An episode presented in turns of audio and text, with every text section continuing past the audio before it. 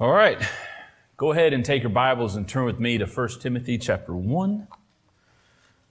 1 Timothy chapter 1. I've been uh, informed that some of our sermon notes uh, have last week's title and scripture on it. Uh, that is this week's title and scripture. Overflowing Grace is the title of my sermon this morning. We're going to be going from verses 12 through 17. As you are turning there, um, I want to say thank you to everyone who came out yesterday. Uh, we had two different groups out, um, being the hands and feet of Jesus. They were displaying the gospel in our community. We had one group over at the E. E. Waddell Center in Albemarle with KCOM, and uh, we had a couple hundred people come through.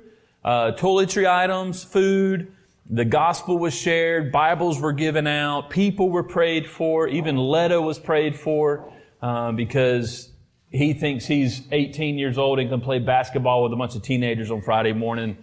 Um, but uh, we had another group over at the community table. Uh, some some ladies from our Mighty Women on Mission here were over there and serving, and I believe we had 81 meals passed out. And then not only that, but they've got food ready to go for May.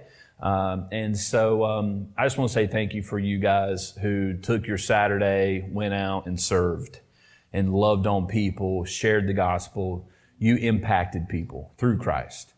And so uh, thank you for doing that. Um, 1 Timothy 1, verses 12 through 17. If you're there, say, Word. Word. All right, go ahead and stand with me in the honor of the reading of God's Word. 1 Timothy 1, verses 12 through 17.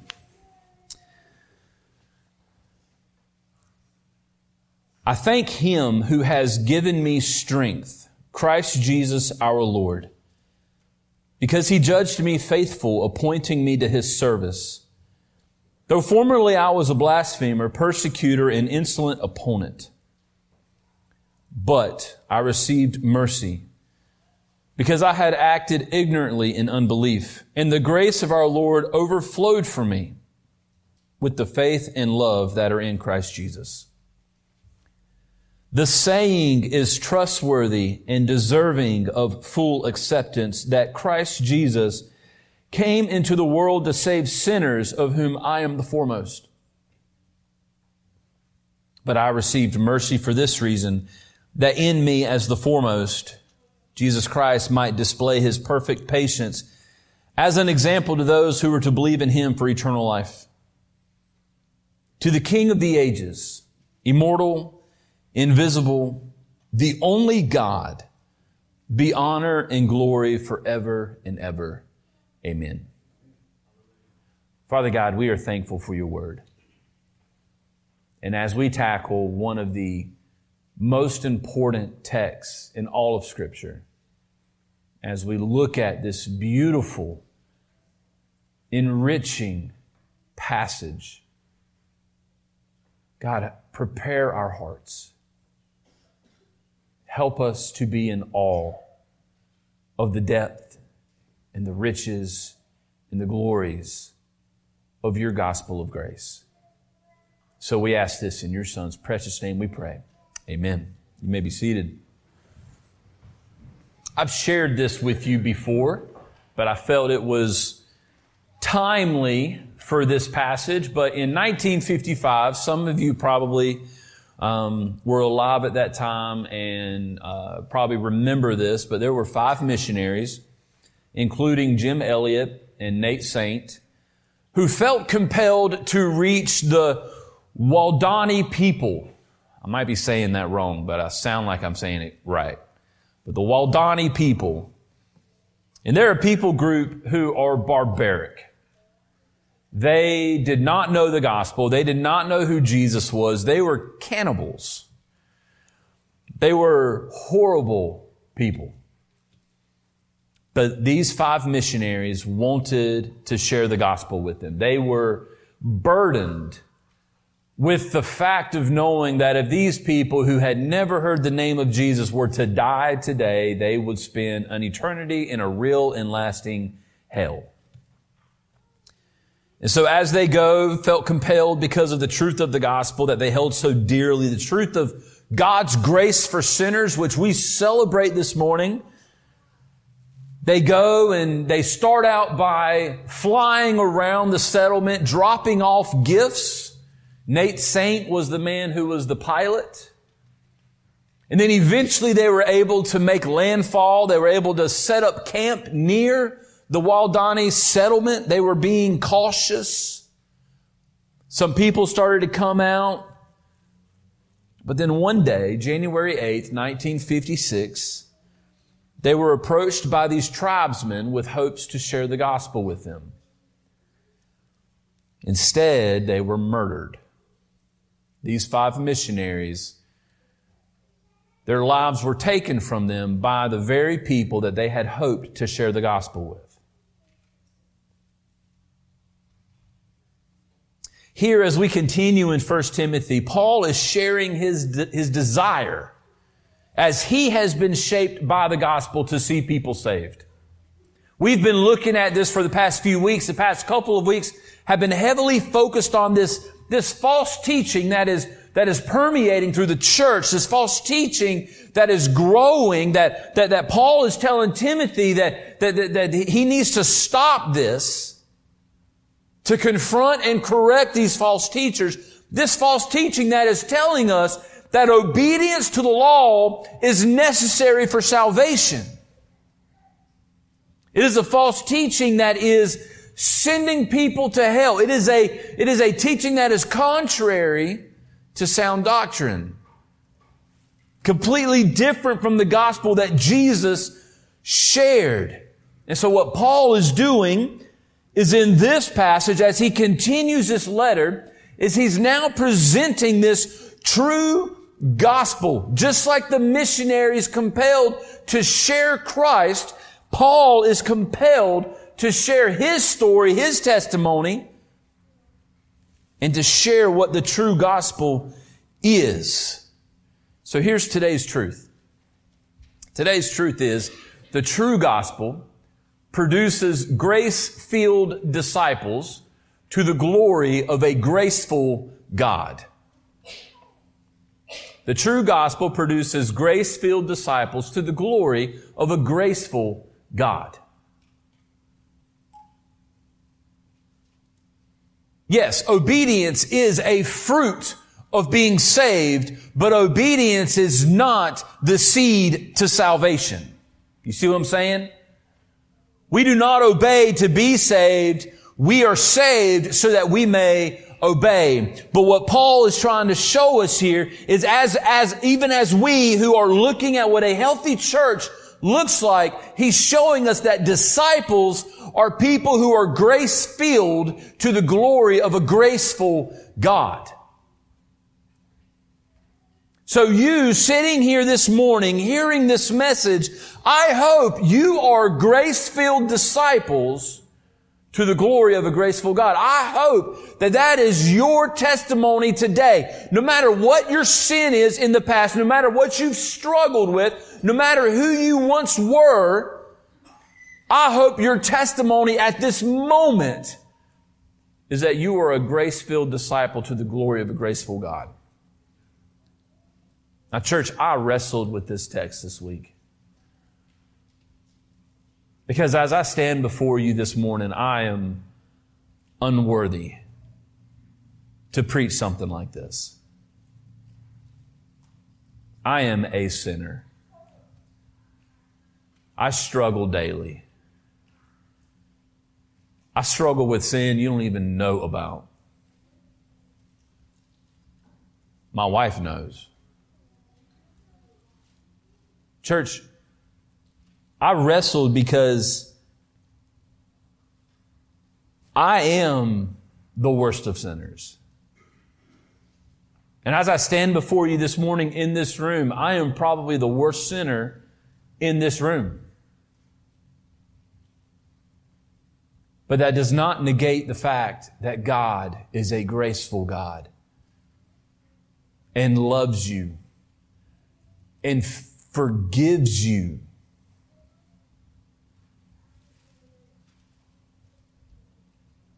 So I've got three, three ways in which we can see these grace-filled disciples that Paul shows us here.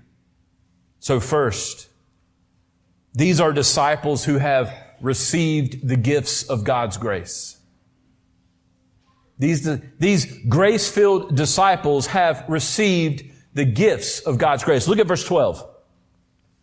I thank him who has given me strength. Christ Jesus our Lord, because he judged me faithful, appointing me to a service.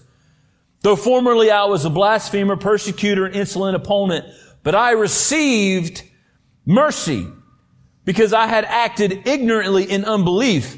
And the grace of our Lord overflowed for me with faith and with love that are in Christ Jesus.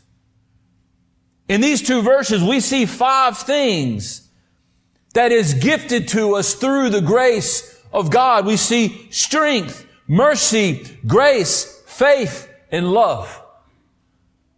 All of these things are gifts of God's grace and not just gifts of salvation, but gifts as we live each and every single day. Cause church, I'm not here to tell you this morning that you are strong and that you are capable. I am instead here to tell you this morning that apart from Christ, you are weak and incapable. That's why I'm, i love the fact that we sang, yet not I, but through Christ in me this morning. Because there's nothing we can do in this world except sin apart from the grace of Christ. So we need that strength that Paul's talking about here. Paul says, I thank him who has given me strength, Christ Jesus our Lord, because he judged me faithful, appointing me to a service. Church, you need strength. You need strength to wake up. Strength to get out of bed. And, I know I talk about it often, but I know some of you struggle. You struggled this morning to get up and even come to church. You're struggling with your sin. You're struggling with, with guilt and regret. You're struggling with your past. I don't know what you're struggling with, depression, anxiety. But you have probably felt that it was hard this morning to even show your face at church. But there is no better place that you can be than right here amongst believers who are also struggling. I spoke to somebody this weekend who talked about how, how they are just so stressed and how things are just going bad and it's so hard. And, and I don't know if I was graceful in saying this, but I, I told this person, I was like, we're all stressed. We're all struggling. We all need strength. You need strength to go to Walmart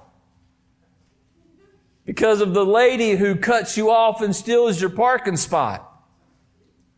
Or the one who runs into your buggy because they're not watching where they're going.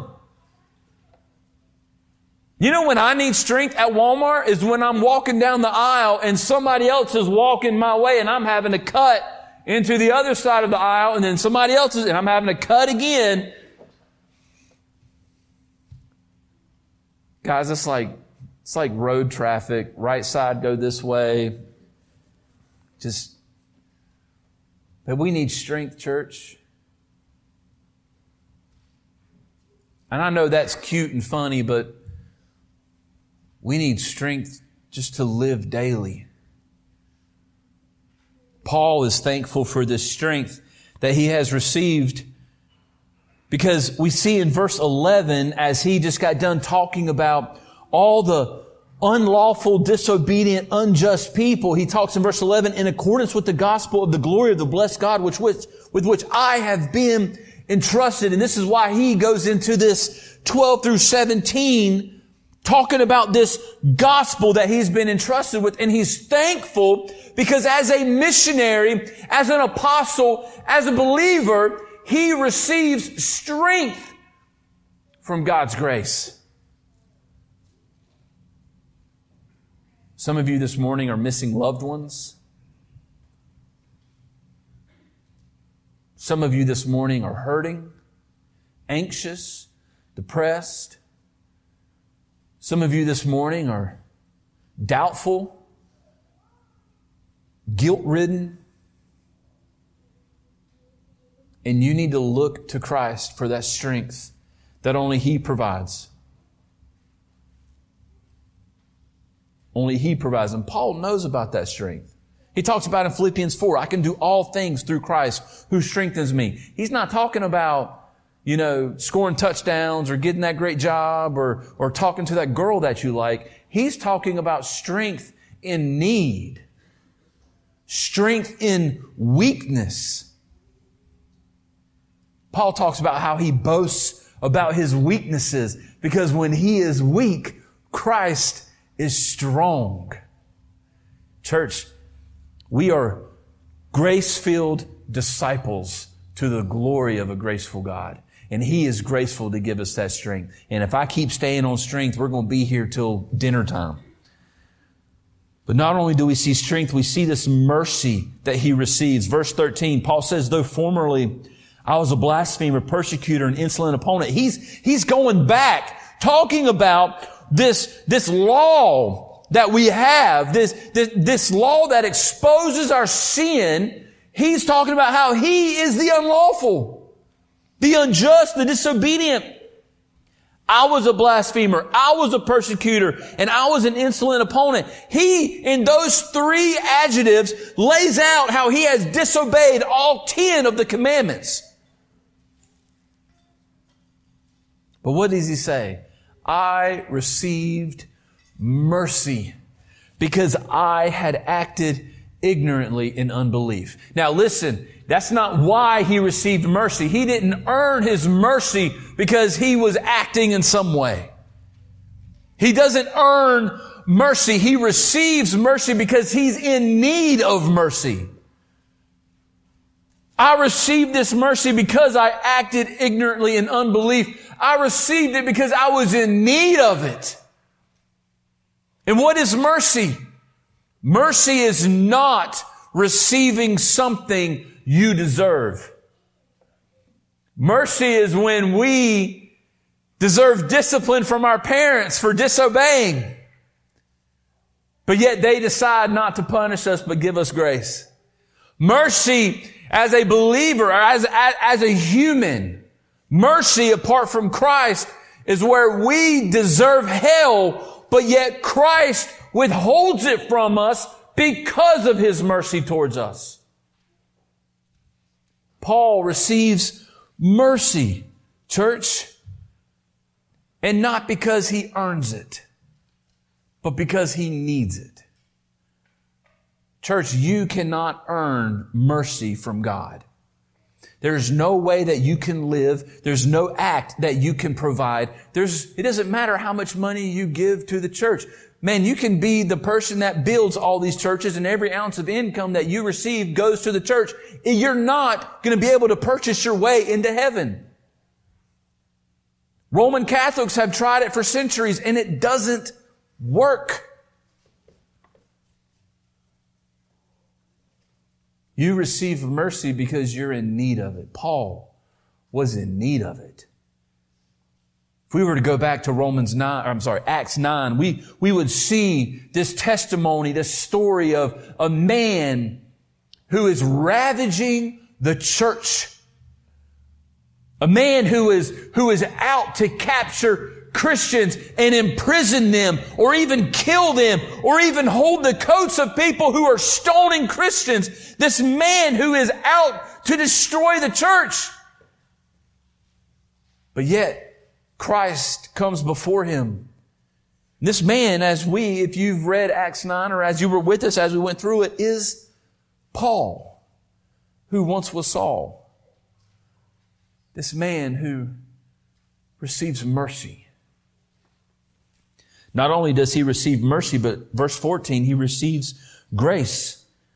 And I love, I love the way he writes it. And the grace of our Lord overflowed for me with the faith and love that are in Christ Jesus. What, what is, what does it mean that something overflows? It means that it's pouring out. It means that it is never ending. This overflowing of grace that Paul received from Christ is never ending. Church, the grace that you receive from Christ is never ending. There's no amount of sin, no type of sin that you can commit where Christ shuts off the valve of grace. It's overflowing.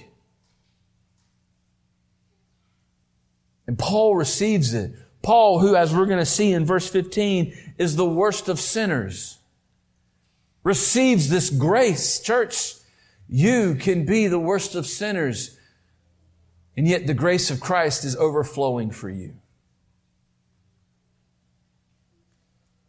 To put it in perspective, it's an amount of grace that even Adolf Hitler could have encountered Christ with. It's an amount of grace, if we want to put it a little more modern, that Osama bin Laden, or maybe a little more modern. I was eighth grade when that went down. A little more modern, I mean, an amount of grace that anybody that you can think of that needs salvation, nobody's too far gone, church. Nobody. Not only do we see a gift of grace through the grace itself, and, and church, under, understand there's grace and there's grace. There's grace that forgives us and gives us salvation. And then there's grace where we receive all these other things strength, love, faith, mercy. All of these are acts of grace. Because what is grace? Grace is something that you receive that you don't deserve. Mercy is something you don't receive that you do deserve. Church, you don't deserve forgiveness. You don't deserve salvation. You don't deserve the very air you breathe at this moment. You don't deserve the company you have in this room. But yet, God is a graceful God. A graceful God. We see, fourthly, a gift of grace is faith. Church, let me be clear. You don't earn grace through your faith. Because then you're earning grace. Grace, uh, faith is a gift of God's grace that He gives to you. For by grace you are saved through faith. You're not saved by faith through grace. You're saved by grace through faith. Paul has received this gift of faith through the grace of God. And fifthly, not only that, but this love that is in Christ Jesus. This love that, that we receive from Christ, for Christ, and through Christ. Man, I came up with a sermon just now. I didn't even know it. This is a love that we receive from Christ because we love because He first loved us, right, church? It's a love that Christ gives us and we see that love and it is nailed to the cross. The blood spilling out, the body that was broken. We see that love that was given to us. We see this love that as He loves us, we're now able to love Him. Because of His love for us, we now can love Him back. We now can obey. We now can cherish. We now can adore because of God's grace towards us. And it's a love that is through Christ. A love that we have for each other in our world today. These are gifts of God's grace to us, gifts that we can receive. Church, Romans 5.20 says, Now the law came in to increase the trespass, but where sin increased, grace abounded all the more. This, this abounding grace, this overflowing grace that God gives to us, we can receive it freely. But how? How can we receive it freely? Number two, Not only are disciples, are they people who have received gifts of God's grace, these are disciples who have believed the gospel of God's grace. These grace-filled disciples are disciples who have believed the gospel of God's grace. Look at verses 15 and 16. Paul says this, the saying is trustworthy and deserving of full acceptance that Christ Jesus came into the world to save sinners of whom I am the foremost. Church, this is one of the best verses of scripture. Underline it, highlight it, circle it, star it, memorize it, plaster it on your wall, Put it on the bumper sticker on your car. Whatever you do, this is truth. And this is deep and rich. I don't think, I think a lot of times we just, we just read it and we gloss over it. And it's just like, wow, that's, that's, that's great. But do we realize how deep that verse goes? Do we realize the, the riches that as we mine the treasure of that verse, how deep it goes? How satisfying it is that this saying is trustworthy and deserving of full acceptance. This is a gospel. We, in this verse, we see the, the reliability of this gospel. It is trustworthy and deserving of full acceptance. It is reliable. It is something we can trust in, church. Do you have people in, in your life that you thought you could trust him, but yet they've broken their word to you? You've lost the trust in them or they've lost their trust in you. Church, let me, let me tell you this. God is a trustworthy God. And when his word says that we can trust it, we can trust it. And church, this saying is reliable. It is trustworthy. This saying that Christ Jesus has come into the world to save sinners of whom I am the foremost. This, this is the gospel, church, that the Son of God has stepped down from glory to invade our world so that He may draw us to Himself, so that we may worship at the King of Kings and the Lord of Lords. This is the Lord God Almighty who stepped down from glory, laid aside His crown of glory to take on a crown of thorns for you and me. This saying is trustworthy and deserving of full acceptance. It is reliable. This gospel, we not only see the reliability of it, we see the extent of it in this verse. What is the extent of it? It's universal. It is a universal scope. This gospel is for all people of all nations. We don't pick and choose who we can share the gospel with. We share it with everybody. I don't care the color of their skin. I don't care the, the race. I don't care where they're from. I don't care their gender. I don't care about their sin. I don't care about their problems. I don't care about their circumstance. I don't care about their financial issue. I only care whether or not they know the truth of Jesus Christ. But church, let me, let me ask you something. Are you praying daily for the burden of the lost?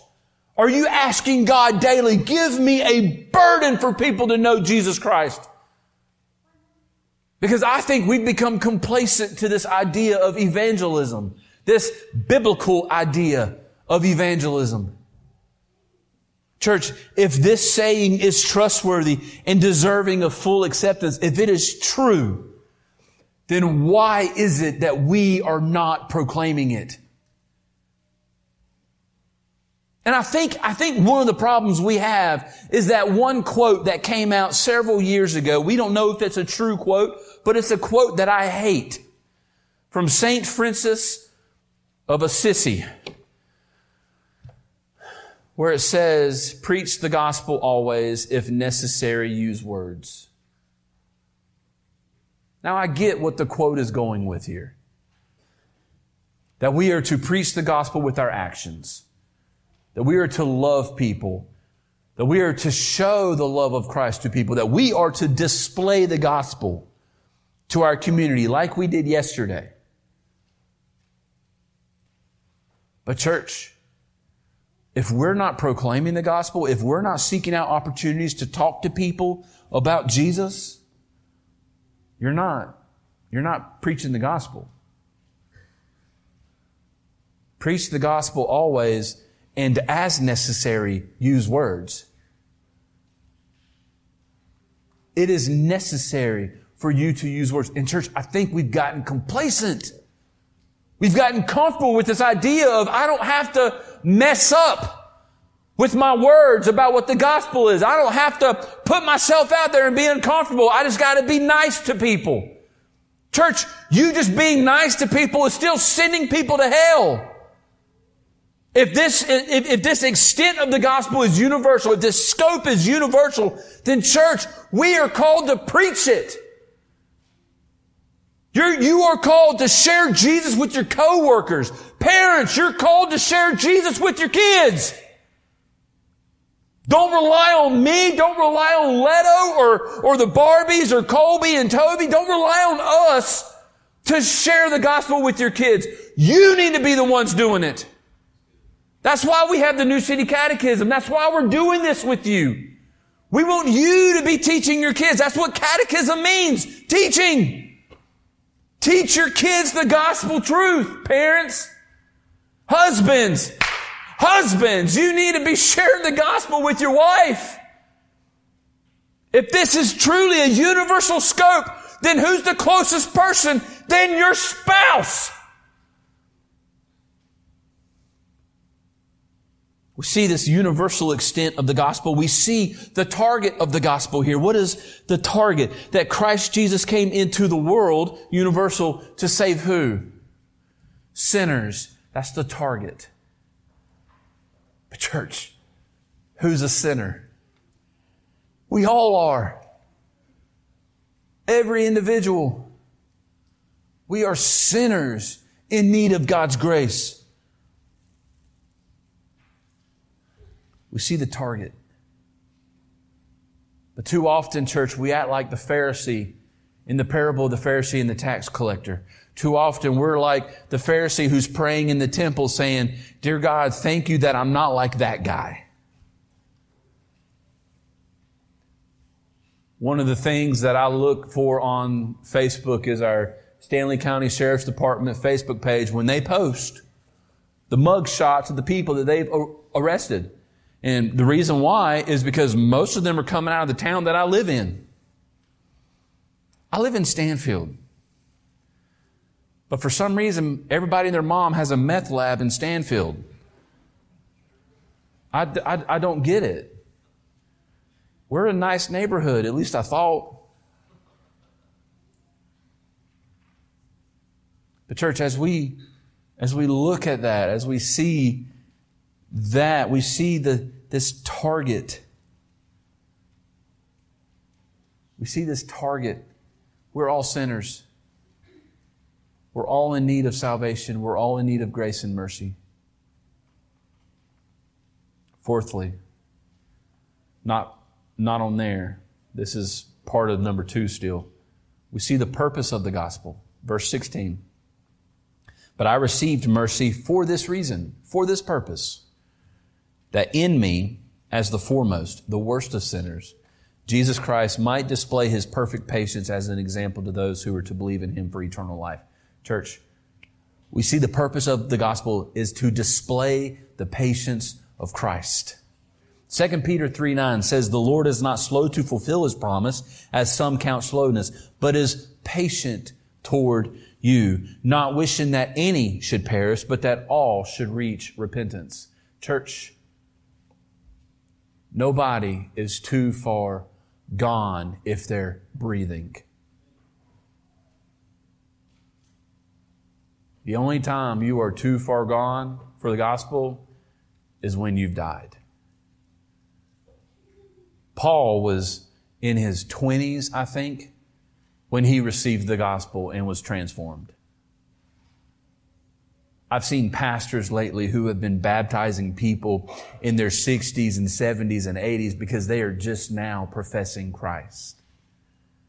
Church, but here's the thing. We see this purpose of the gospel not only do we see that it is to display his patience, but it is, it is to show people that nobody, nobody is too far from receiving Christ. If Paul is the example, Paul who killed people, Paul who chased down the church, chased down Christians, tried to shut the doors, burn it down. Paul, who thought he was doing it under the service of God. Paul believed the gospel of God's grace and is transformed. Church, we are grace filled disciples to the glory of a graceful God. So, number three, we are grace filled disciples who have acknowledged the glory of God's grace. We are grace filled disciples who have acknowledged the glory of God's grace. Verse 17. This is where Paul concludes this portion of the gospel. He gives what is known as a doxology. Now, we've sung the doxology in our church before. But this is a doxology in which it is a closing statement that brings glory and completion to God. Verse 17, it says, To the King of the ages, the honor, I'm sorry, to the King of the ages, immortal, invisible, the only God, be honor and glory forever and ever. Amen. Church, as grace filled disciples, you receive no credit for your salvation.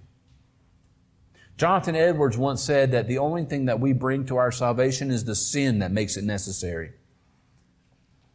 Your belief in Christ brings no credit to your salvation. Your faith in Christ brings no credit to your salvation.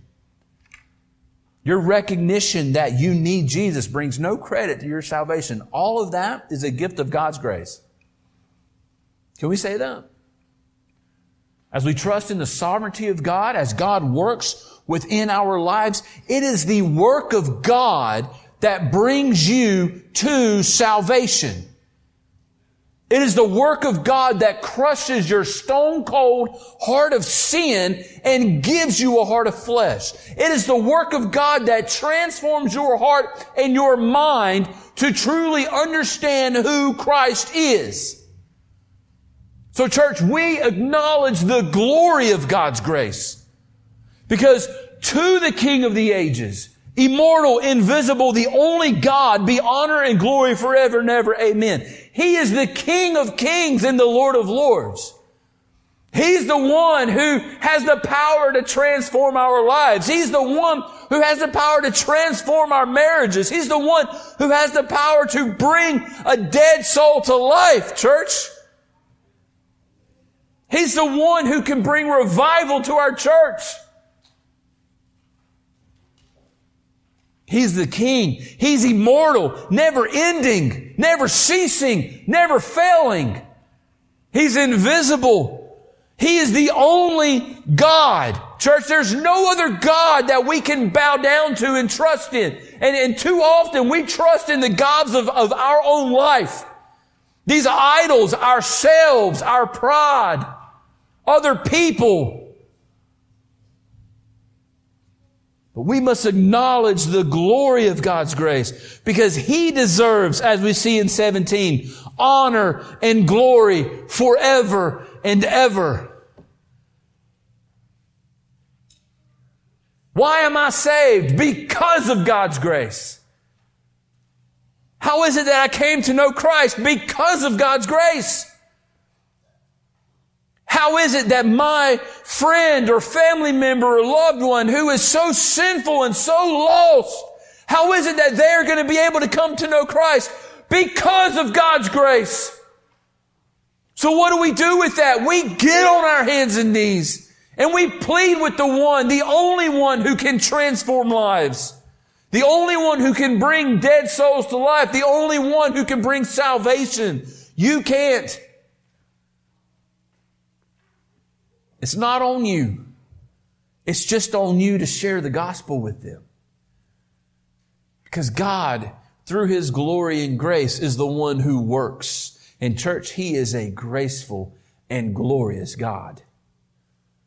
He desires for all to be saved. But the sad, the sad state of the, of the matter is not all people will be saved.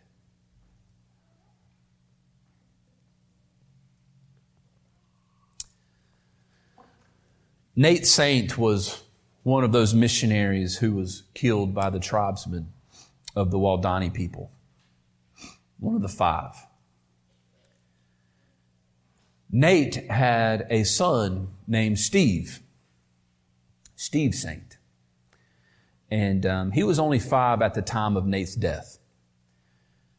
After those missionaries were killed by the Waodani people, Jim Elliot, Nate Saint, those three other missionaries, Elisabeth Elliot came a couple years later, brought people, started ministering to the Waodani people. Elisabeth Elliot is Jim Elliot's wife. Started ministering to the Waodani people. These, these men and women were sharing the gospel with the men and women of the tribe. And Church, Steve Saint became real close with this man named Mincaye, I think is how you pronounce his name, Mincaye. Mincaye was the man who killed Steve Saint's father. Mincaye came to know the truth of the gospel. And Steve Saint, whose father was killed by Mincaye, claimed Mincaye as his adopted father. Mincaye died just two years ago, April of 2020. And Steve Saint wrote the obituary of the man who killed his father. And Steve Saint spoke about how godly and gracious and loving that this man is. He spoke about how he took his last breath here on earth in April of 2020. But when he opened his eyes, he was standing face to face to his Savior. And I would even say Nate Saint was there to welcome him as well. Church, the gospel of God's grace.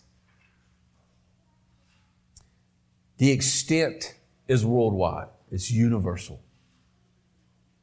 The target is for sinners. The purpose is for Christ, patience, and our examples. And what we see through the gospel of God's grace is that nobody, nobody you nor me are too far gone to receive the gospel of God's grace today. So, what do we do with this, church, as I close this out? And I am going to close this out. We must be in awe of the gospel of God's grace and never take it for granted. Look in the mirror Look in the mirror and ask God, why would you save a sinner like me? We should never be in awe of the grace that God provides. Secondly, we should never take for granted the opportunities that God gives us to share the gospel with our neighbors and our loved ones, our coworkers, and our friends. Church, on the bulletin, on the front page of, of, of your bulletin at the very bottom, is our strategy here at Red Cross Baptist Church. Our mission here is to know Christ and to make him known. But our strategy explains how we do that. It's a four part strategy and it's on your bulletin. It is declare the word, disciple the believer, display the gospel, deploy the church. We declare the word. Through the declaring and teaching of the word, we are discipling believers and equipping them to be followers. That's what a disciple is, a follower of Christ. And what are we equipping you to do? To display the gospel with your neighbors, in the community, at your homes, at your schools. And we display that gospel through community, through loving acts of service. But we deploy the church as well. What does it mean to be deployed? We're deployed on mission. It's a serious word, it's an active word. We're deployed as soldiers to go and proclaim this gospel that has transformed our lives in our backyards, in the United States, and across the world. So, church, may we be a people who are grace filled disciples who acknowledge the glory of a graceful God. And may we leave here today thinking, what a mighty God we serve and a gracious God we serve. Amazing grace, how sweet the sound that saved a wretch like me. I once was lost, but now am found, was blind, but now I see. Let's pray. Father God, you are so good. You are so gracious. We do not deserve who you are. We do not deserve your grace and mercy. We do not deserve the love that you showed us as you sacrificed your son on the cross for our sin and shame. But God, this morning, help us to be in awe of that gospel. That graceful gospel that you've provided for us. Help us to be in awe and help us to preach it to ourselves daily as we live to be strengthened. As we live daily and fight our sin, as we live daily to share this gospel to our loved ones and our neighbors. God, may we be grace filled disciples but God, help us. Anyone in this room who has never put their faith and trust in you, who has never turned to you for that grace that you've provided. God, I pray. I pray that you would grab their hearts, convict them of their sins, show them the truth of your Savior. God, we thank you. We thank you for your grace, your overflowing and amazing grace. In your Son's name we pray. Amen.